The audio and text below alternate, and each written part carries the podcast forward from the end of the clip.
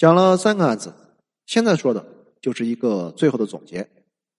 首先，我们来思考一个问题：为什么在大清朝会存在着这么多的乱象？因为大清朝遇到了前朝前所未有的困难，也就是人口剧增。在古代社会以前，帝制社会的人口上限，我们中国大致是五千万，这是由当时的生存环境所决定的。包括了土地资源以及农业产出等等。西汉、东汉、唐都是在人口五千万左右的时候发生了动乱，盛极而衰。到了宋朝，由于唐末、五代及南宋对于江南地区的持续开发，中原王朝的人口终于突破了一个亿。而到了明朝，由于国土面积进一步扩大，美洲的高产作物流入以及朱元璋设计的民间管理模式等等，人口进一步增多。到了大清王朝，皇帝说：“我太难了，因为此时的人口规模之大，已经远远的超过了历代的上限。雍正二年，人口超过了一个亿，为一亿两千万。四十年之后，乾隆二十九年，人口两亿；乾隆五十五年，人口三亿。乾隆年间的人口暴增，有一个很重要的原因。”就是长期在全国范围内减税。乾隆皇帝先后五次补免了天下的钱粮，此外还曾经减免过漕粮等等。根据统计，乾隆一朝所减免的农业税总额超过了两亿两白银。而之所以这么大规模的减免钱粮，主要有几方面的考虑。首先呢，轻徭薄役是儒家对于盛世的基本要求。乾隆爷既然想做圣主，那这方面就必不可少。其次呢，在当时的小政府社会中，过多的财政收入与朝廷无异，所以让利于民。基于这些，再加上康乾时代中原的核心区域已经将近百年没有战争，到了乾隆朝的中后期，人口爆炸性增长终于来临，而这极大的超过了传统的政治所能够承受的范围。人多了以后，矛盾就会增多，尤其是在传统的农业社会中，有土地产出的硬性约束，人口的增多也就意味着生存压力的增大，内部矛盾的增多，而且还是越来越无法调和的那种矛盾。打一个比方，如果你是某个宗族的族长，那么这个宗族有一百口人和一千口人，这是两个完全不同的概念。有一百口人的时候，矛盾相对要少，利益纠葛也少。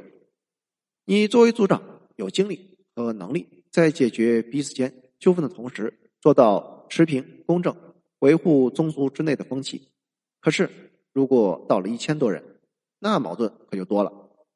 你可能完全没有精力去处理这么多事物，而且因为利益牵扯到了太多太杂，即使可以处理的问题，那么。想让所有人满意，也变得难上加难。举个例子，以前呢，只有两三个人来你家里哭穷，你拿些银子随手也就打发了。可是现在呢，动不动就有二三十个族人围在门口，你如果自掏腰包，能掏得出来吗？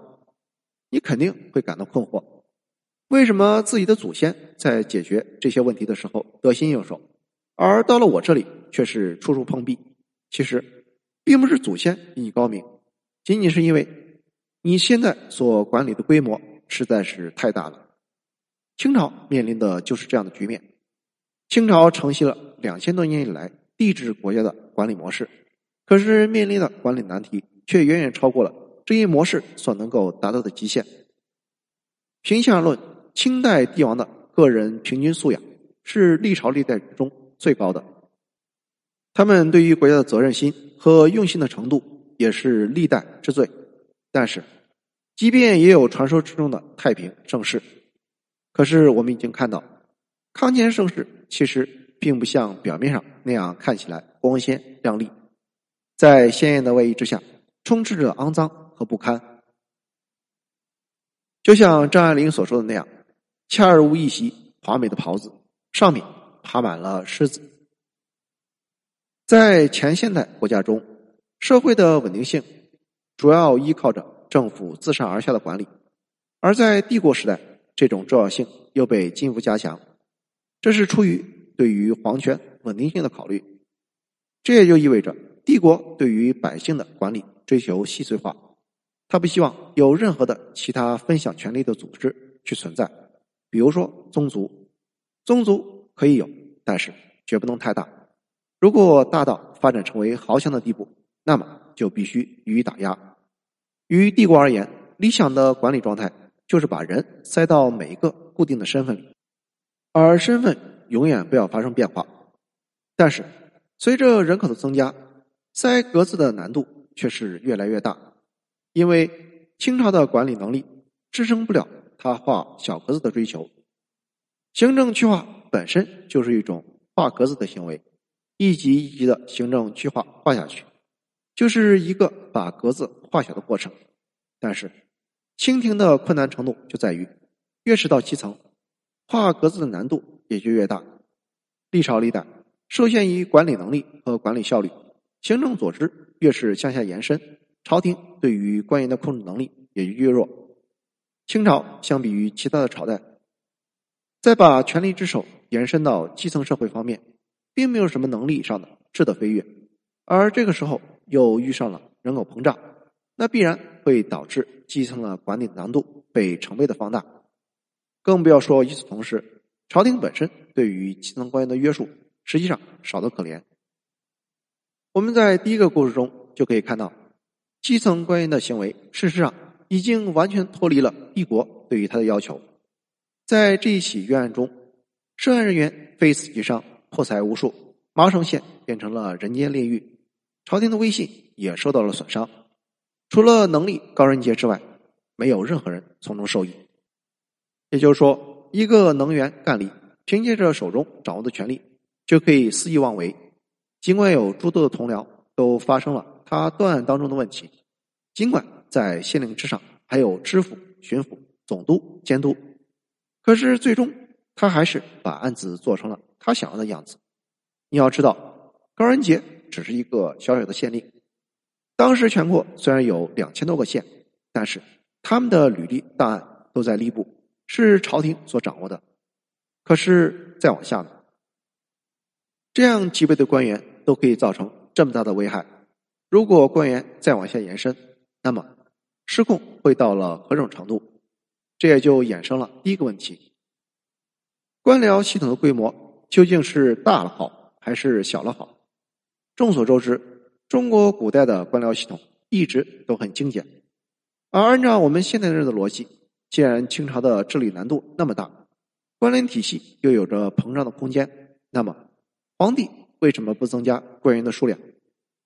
答案是，对于官员的管理，皇帝难度更大，因为缺乏对于权力的监督，以及限于古代社会信息传递的效率，朝廷。很难对基层官员进行有效监督。